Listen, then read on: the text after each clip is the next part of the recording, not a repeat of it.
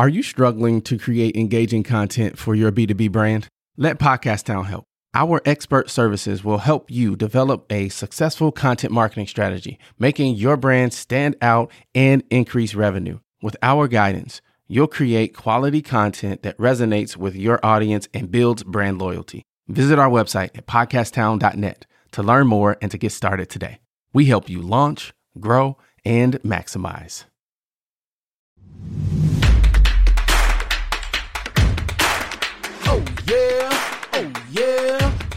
Oh oh What's up, enterprisers? Welcome to another episode of the Enterprise Now podcast, where we shape the mindset of the high achiever to think like an entrepreneur. We talk with masters of the craft to get the cheat codes to success, helping elite enterprisers level up and maximize their brand. I'm your host, LZ, the mayor. Now let's get to it. All right, Max. First of all, the, let me just say thank you for uh, joining us. I'm super excited for our conversation. But before we get into any of that, can I get a oh yeah? Oh, yeah. nice. Uh, so let's start off by sharing with us a little bit about your journey. How, how did you get to where you are as we speak? LZ, I'm, I'm going to jump in a little bit before my story and just express my own gratitude on behalf of myself as well as your audience. You are serving us. You are helping us. You are educating us. And uh, thank you for doing this work for all of us to get better. So I, I just want to open with gratitude. Now, a little bit about my story. I grew up in Cleveland, Ohio. It's not a brown season unless you've had your heart ripped out through your bottom. And uh, growing up, I was exposed to uh, a lot of different things music, wilderness, outdoors. Um, I, I really had a lot of different experiences. And what I learned about myself was that I'm not an A plus student in any one thing. I'm very rarely like an A minus student in any one thing. I am B plus at all kinds of stuff. And that was, that was tough in, you know, the public school system. If you just don't have this one part of you that really stands out, it's tough to make decisions about what to do. And over time, I've just embraced that and found ways to to leverage it. But I grew up in Cleveland. I graduated um, Shaker Heights High School in 1998. Go Raiders! If you aren't a fan of Tom Brady, you might have seen one of my classmates, Nate Clements, when he was playing for uh, Buffalo, number 22, one of the nastiest hits on Tom Brady that I've ever seen. I really found myself, LZ, in the the out of doors, in the wilderness. So by the time I was 17 years old, I had spent 31 days in the Alaska wilderness supported by bush planes. It was a wild trip and a lot of my my story and my work is anchored in that adventure and that journey. But my love of the outdoors brought me to Boulder, Colorado, where I started off in the business school. Absolutely hated it. I mean, I lasted maybe 2 days. But that was the deal with my dad. If I get to go to CU, you got to be pre med, pre law, 3 5 GPA. You can get C's at Ohio State for a lot less money. So I started off in the business school. The coursework, I hated. I could not stand it. I didn't like the people in the classroom either. From there, my fantasy was journalism, right? And I went to some journalism classes, and the professors, I'm sorry, weren't great. It wasn't captivating. I didn't feel like I was learning. So I met with the dean of the J school and he said something really funny to me. He said, look, Puff Daddy didn't get rich because he went to music business school. If you want to be a good writer, read, write, travel, be smart. That's how Hemingway did it. So, okay, fine. And at that point, I was like halfway to a philosophy degree. This was my sophomore year. So I just leaned into philosophy and embraced it, not because I knew where it was going to take me, but because I just knew that the practice of philosophy was making me a better reader, a better writer, better thinker. It was like a workout for my brain in all these analytical, logical, creative skills. So I graduated with philosophy degree. I spent a semester studying uh, literature in Ireland. I was surprised by my fondness for Irish poetry. And I think there's a relationship between poetry and branding or marketing, which is that it's kind of necessarily incomplete without the reader. Good marketing, good branding. When you see it, it does something, it interacts in your brain. But I graduated college, I took some time off to travel, and then I kind of surprised a lot of people, myself included, by deciding I was going to go to a for profit mechanic school in the suburbs of Chicago, UTI, Universal Technical Institute. And as it turns out, LZ, I am the world's worst factory trained Audi mechanic. If you ever see me approaching your vehicle with tools, your snowblower that won't start. Do not, do not let me fix it.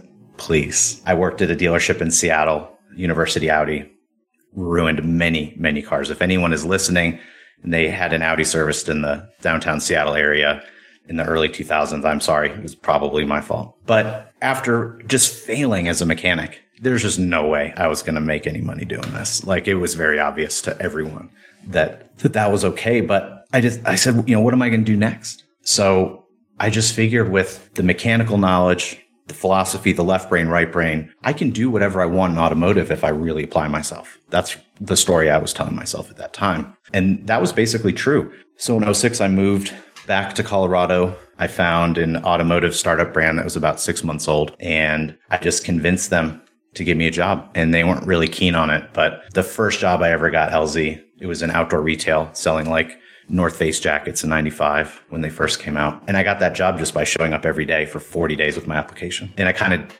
used that same lesson here.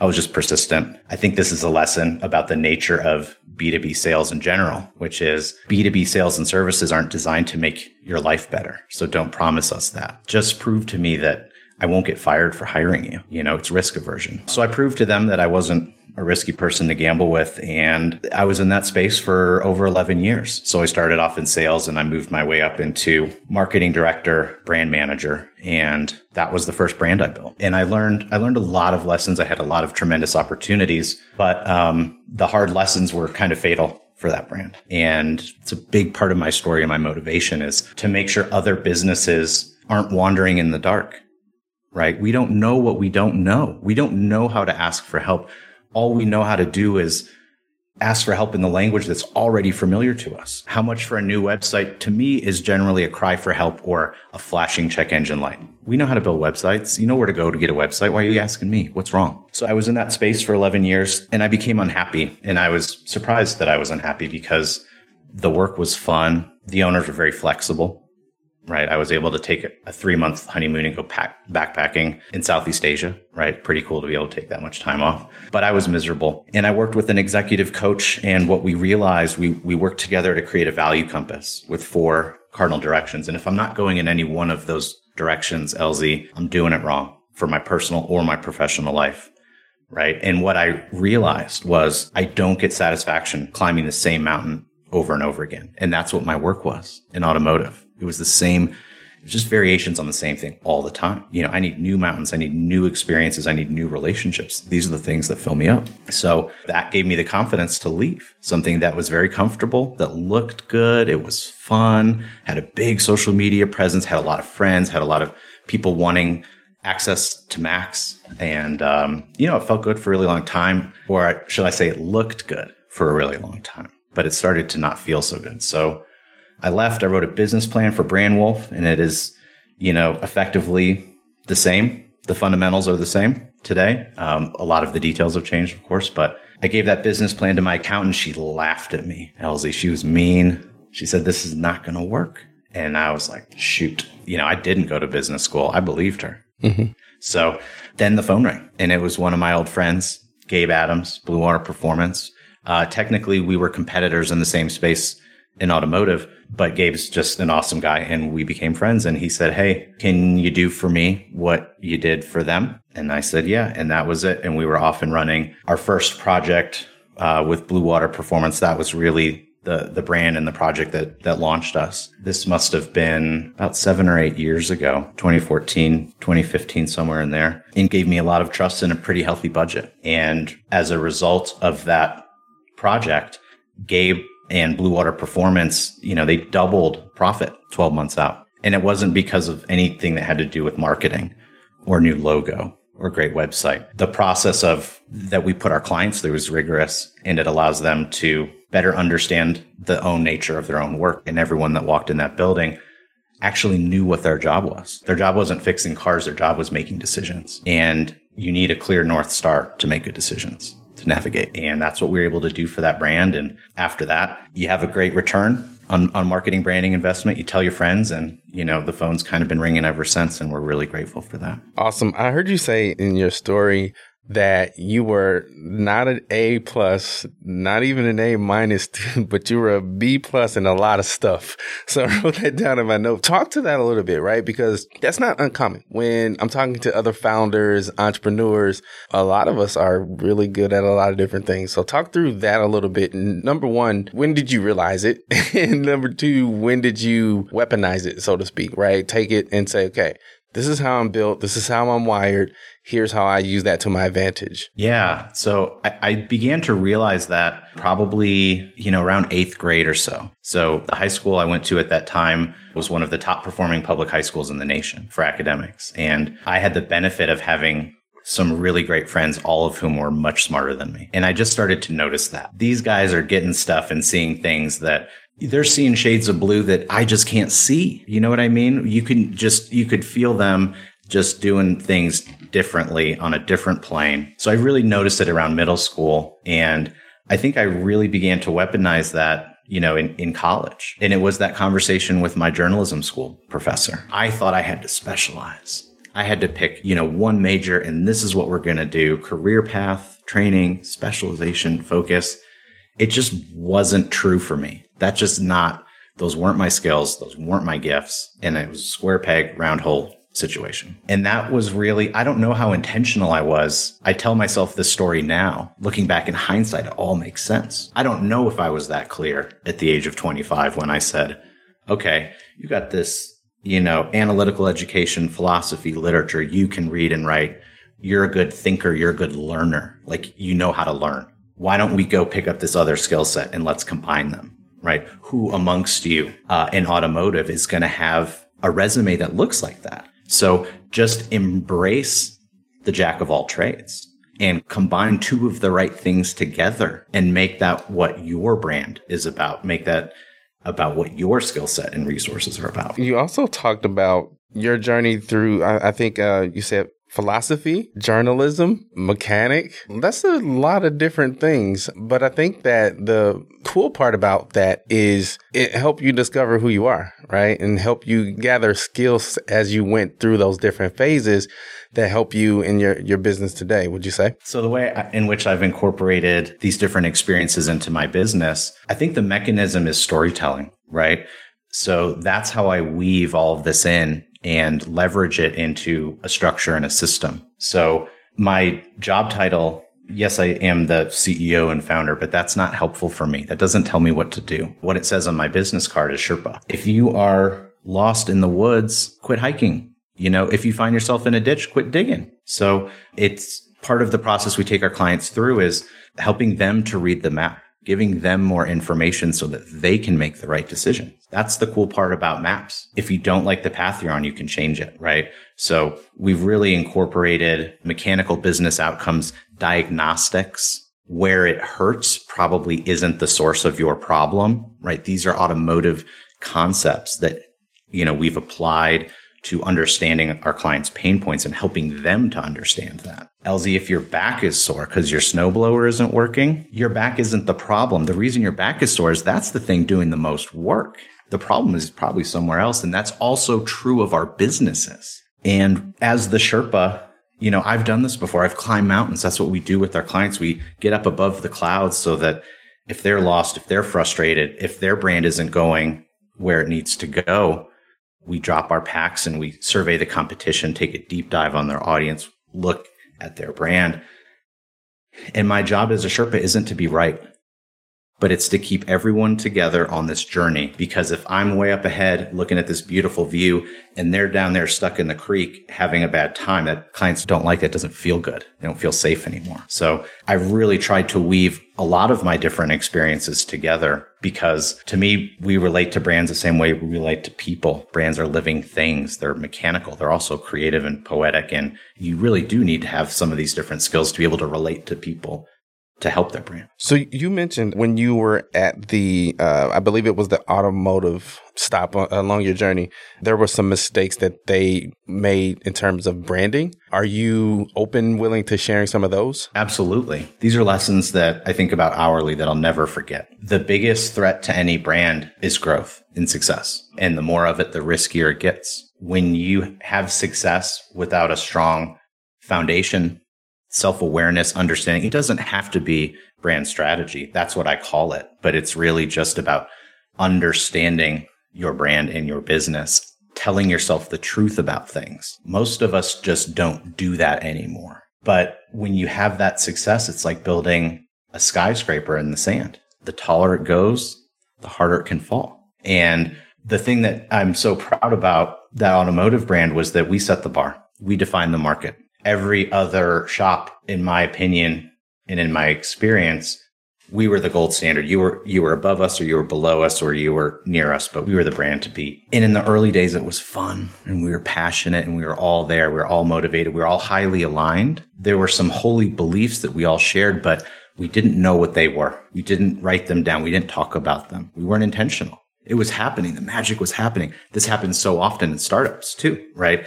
We're all here. It's kind of this, a lot is happening that's unspoken or subconscious, right? And then we get successful and then we have to make decisions and we aren't really prepared to make them. So over time, the team meetings, this was really the place where you could see the problems bubbling to the surface. We were listening to the owners and we we're all just kind of kicking ourselves under the table like, why won't they listen to us? Because the conversation had shifted from are we doing the right things to take care of our clients the right way to we need to sell more of this, more of that, more of that. It went from a focus on our North Star and the thing that made us successful to profitability and revenue. Because as we grew over time, the brand grew up. We moved into this unbelievable facility with all this overhead. And I get it. It makes sense. We had more and more bills to pay. And that's also the problem with automotive too. To make $100, you got to spend 99. It's expensive. It's risky. And that was really it. So I think the lesson here is never ever forget the reason why people bought from you in the first place. You can never lose sight of that. It needs to be bottled. It can change. Brands grow. They're like people. But you can't lose sight of that because the minute you do, you're just chasing money. And that's the thing that brings it all down.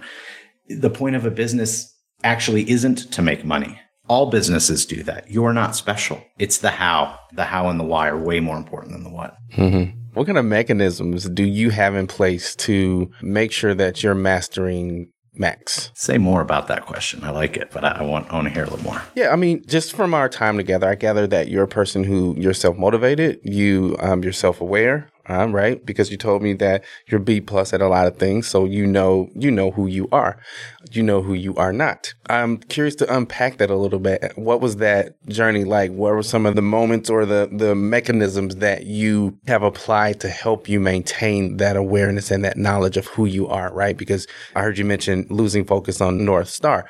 All of that is all gathered around personal mastery, right? Because when you know who you are, you know why you are, you know where you are, right? And so I'm just curious to know, give us some insight on what personal mastery looks like for Max. Yeah, I mean, I, I think the thing that I'm aware of today, LZ, is that boundaries have been the biggest hurdle in both my personal and my professional life. And I was completely unaware of that until I started working with, you know, my first business coach. And it shows up in relationships. It's very difficult to buy brand strategy, to sell brand strategy. It's tough. It's tough to price it. I became aware of the fact that I'm a huge people pleaser. It's just true that you don't have to love the strategy or the creative, but I really have a, a need in myself to get like an attaboy from the client.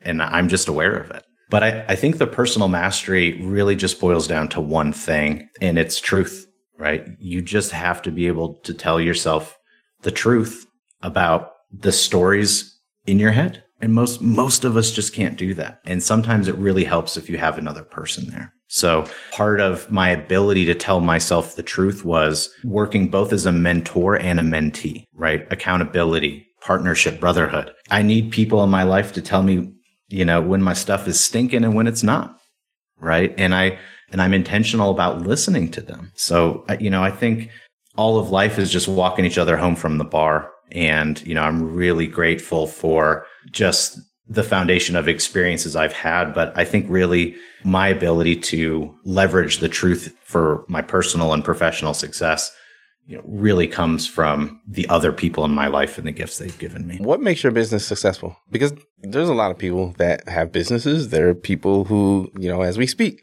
are starting businesses. But as you know, most people don't succeed at business. So what makes Max different? What did have you done uh, and are doing differently that makes you successful? Yeah, I mean, I think we're do- we're doing a, a few things. I don't think they're necessarily unique. I think other people are, are also leveraging these ideas, but one is just the foundation of our business model, right? I grew up in automotive and as a result, I became allergic to overhead. No brick and mortar, no spoilage. I can't tell you how much it costs when like the wrong 10 cent part shows up. You know what I mean? So I really, I wanted a business model that was lean, that was efficient, that was, I wanted the output to be things in my head, right? I wanted to sell IP. So we have a, a very small you know, junior in-house team. If you look at our website, it looks like we're this huge agency. We're really more of a collective. It's kind of hard for me to wrangle that in my own brand, within my own brand, but we have great talent. We have great people here.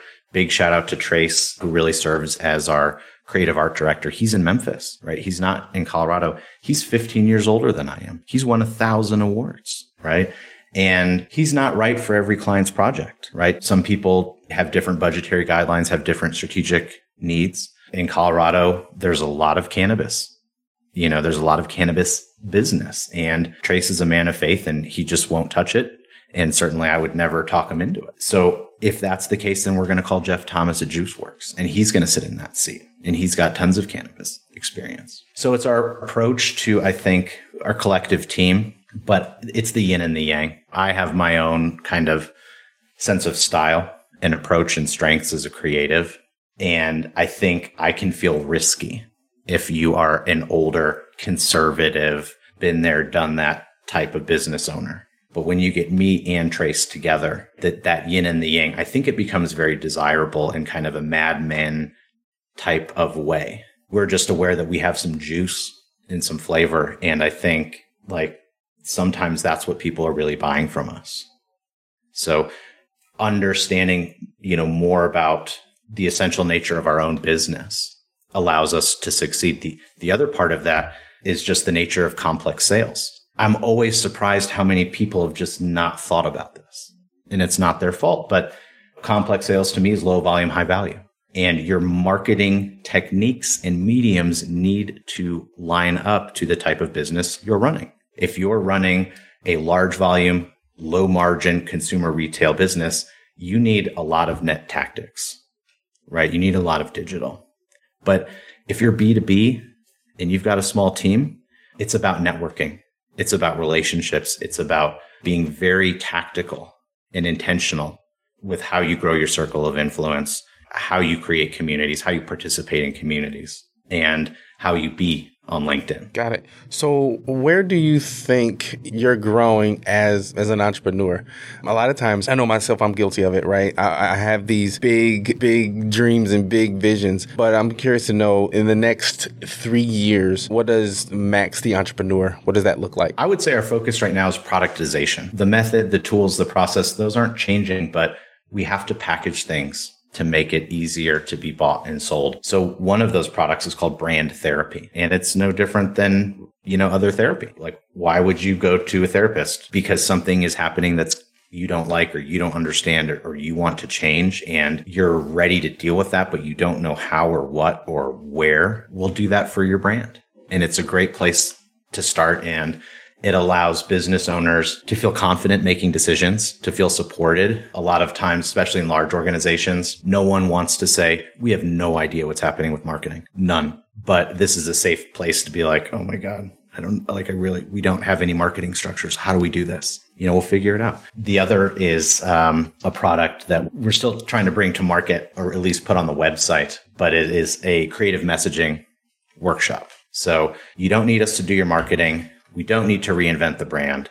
But, you know, when it's time to start running ads and feed the team members or the vendors or the people that are running your ads and, and doing the kind of tactical marketing execution, those are not the people that should be writing the ad copy. I'm sorry. You need to give the, you need to show up with the right ideas. So within our creative messaging workshop, that's the idea is just to get You know, you don't need a new website. You don't need finished pieces. You need a war chest of copy and content and concept for the tactical marketing team to execute. Got it. So let's talk tactical a little bit. If you're open to sharing, what are some of the the tactics that you guys are incorporating? Um, I'm assuming you guys are mostly B2B. Podcasting. I'm so bullish on podcasting. And, you know, here's a little story about why. I believe that podcasting is I hope it's not a pejorative term, but it's like a Trojan horse concept, right? If you're trying to get your B2B brand off the ground, here's the one thing that will get you wherever you need to go. It's not about competing with Joe Rogan. It's actually about the minimum viable audience. So when we started podcasting, we interviewed um, our business coach at that time. Uh, her name is Jamie Rowe.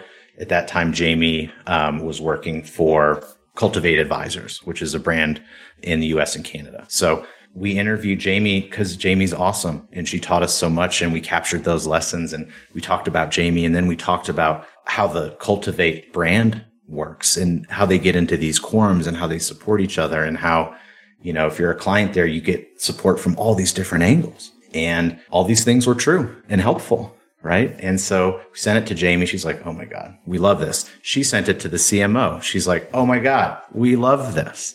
And then what does she do? She distributes it to every business coach in their organization and says, listen to this, put it in front of your clients, put it on LinkedIn, share it. This is good for you. This is good for us. This is a blue ocean tactic, right? So that podcast, I think it got forth 4,000 impressions or downloads or something. Like it just got this, you know, this huge spike in engagement. And that is perfect for us because if you are a person that is working with a business coach, right? You're confident, you're upwardly mobile, you're investing, you are growing. You have someone else there saying, yeah, you probably need to work with someone like this. That's a great funnel for us. So podcasting, absolutely. The other is just being vigilant and structured in our approach to networking in LinkedIn. Okay. So I was for years on, I served on a board for a group called the Colorado Thought Leaders Forum. And it, it's about servant leadership. It's about networking. Certainly, it's about helping other people. It's give first mentality. But when someone brought a guest to the room, most people would just, hi, shake hands, nice to meet you, get a business card, and that was it, right? I got other things to do. Freaking way. I'm talking to this person. I'm being curious about them. I'm setting up a one on one, right? We are finding ways and opportunities to not sell to each other, but who do you need to know, right? So I invite all of my people in my network. Please stalk my LinkedIn page. If there's someone on there that could be helpful to you, don't just send me one or two names, send me 40. And I'm going to do the same for you too, because just like Facebook and Instagram and everything else, I got fake friends on. I have no idea who this person is. Or some of these people just won't be a good fit, but just being really intentional about using LinkedIn in that way and expanding our circles of influence and being intentional about giving first in servant leadership. Do the same thing with Google reviews. I want people to give me a review. So what do I do? I leave them an amazing, wonderful, colorful, honest five star review. They're like, oh my God, that was great. Awesome. Do you mind doing it for me? Yeah, no problem. So um, those are some of our fundamentals, and they're pretty easy to execute on. Got it. What other platforms do you guys play on? Um, I heard you say LinkedIn, and are you guys also on Instagram? We're on Instagram, but we're kind of, uh, I think we're trying to scrap everything that's on there and, and reboot it. Our brand doesn't get a lot of traction on Instagram, and we just haven't promoted it a lot. When I was in automotive, I was kind of a big personality and I had a big social network and it became as much about me bringing in people as the brand. And that's kind of true as a brand wolf as well. So I have to be careful about, you know, Max versus brand wolf, but it's almost that, you know, my personal accounts are more effective than the brand account. So, what other ways are you guys leveraging the podcast? I heard you say uh, building relationships, but give us uh, some tips on people are listening to this. A lot of folks who listen are founders, they're business owners as well. And I, I preach it from the mountaintops, Max. I say if you're in business, especially B2B, you shall have a podcast. But people don't believe me when I say it. Maybe it's because I'm the, the mayor of Podcast Town, but maybe if they hear you say it and some of the things and the results that you guys have gotten, maybe then they'll, they'll listen, Max. That's exactly right.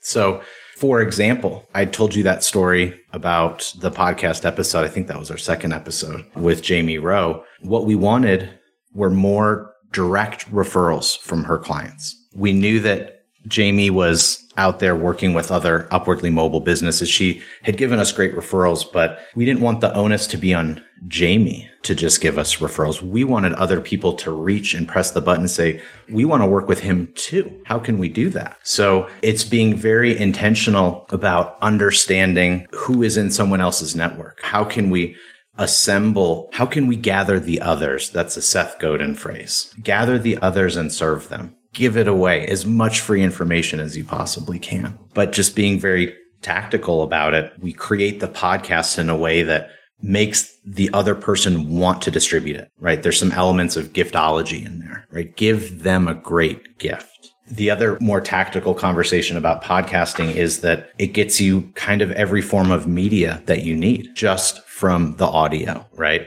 Video's really expensive to produce. We all know this. We also know it's it's really powerful, right? But today there are new tools that so many business owners don't know about. So you record your business owner, maybe it's not even a podcast, but just record yourself getting on your soapbox. Give us 30 seconds of your most concentrated, valuable, helpful information, right? Mix it down so it's it's not noisy, doesn't have to be perfect, and then go onto story, create an account on Storyblocks or a site like that where you can pull in royalty free content. And guess what? Now you have video. And the same is true with, with all of your podcast promo reels, sizzle reels, things like that. You know, one podcast episode can generate a hundred promo pieces if you choose to chop it up like that. Additionally, if you're in B2B and you're selling services, like how do people buy this stuff? They don't come to your website and open up their wallet and give you 20 grand.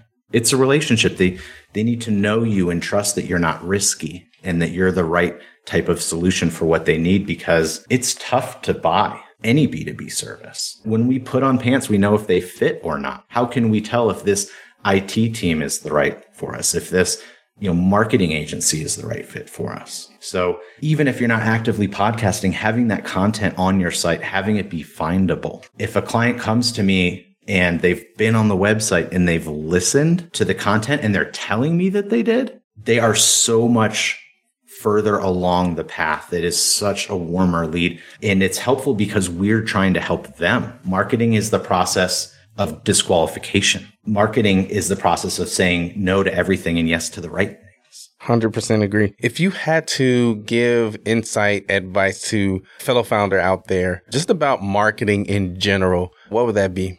Your symptoms might not be your sources. like that. And if you are serious and intentional, then there's only one step, LZ, to solving all of your problems, whether it's in your personal life or your professional life. This might actually be the secret to life. You tell me. But it's decide to decide.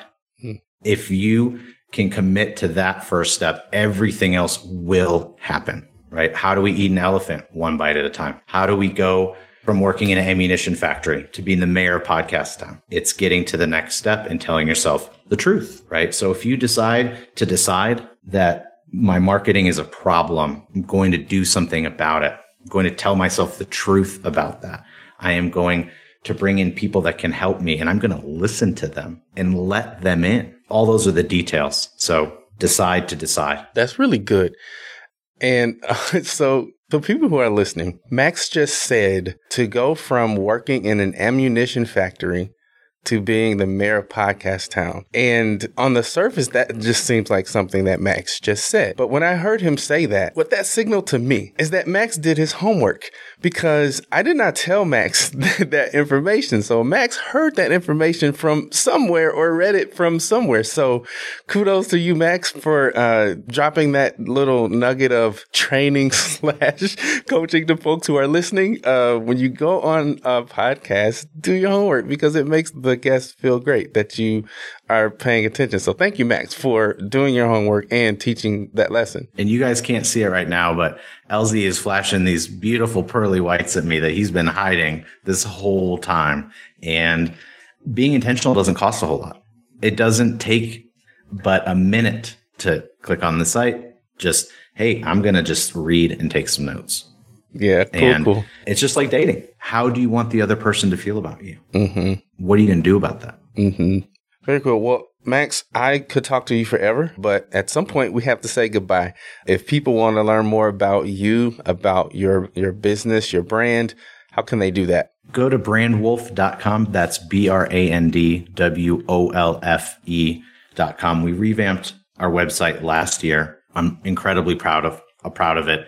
And some of the work that we've done specifically on our own brand values in the on the story page of our site, read it and think about if that's something that if you want to tell your story in that same way and it's not about doing business together although i would love to hear from you but we built our our website with great intention and i hope people can refer back to it as a tool for building their own website whether it's with us or without us Very cool. Thank you so much for your time, Max. LZ, again, so grateful to be here. This was fun. And again, on behalf of myself and your audience, thank you for serving us. Thank you for your leadership. Thank you for your podcast and personal mastery. We are all grateful. Cool. Thanks. If you got value from today's show, we want you to join the Enterprises Elite email list for more nuggets and resources. And remember, no excuses, just execution. Go get it.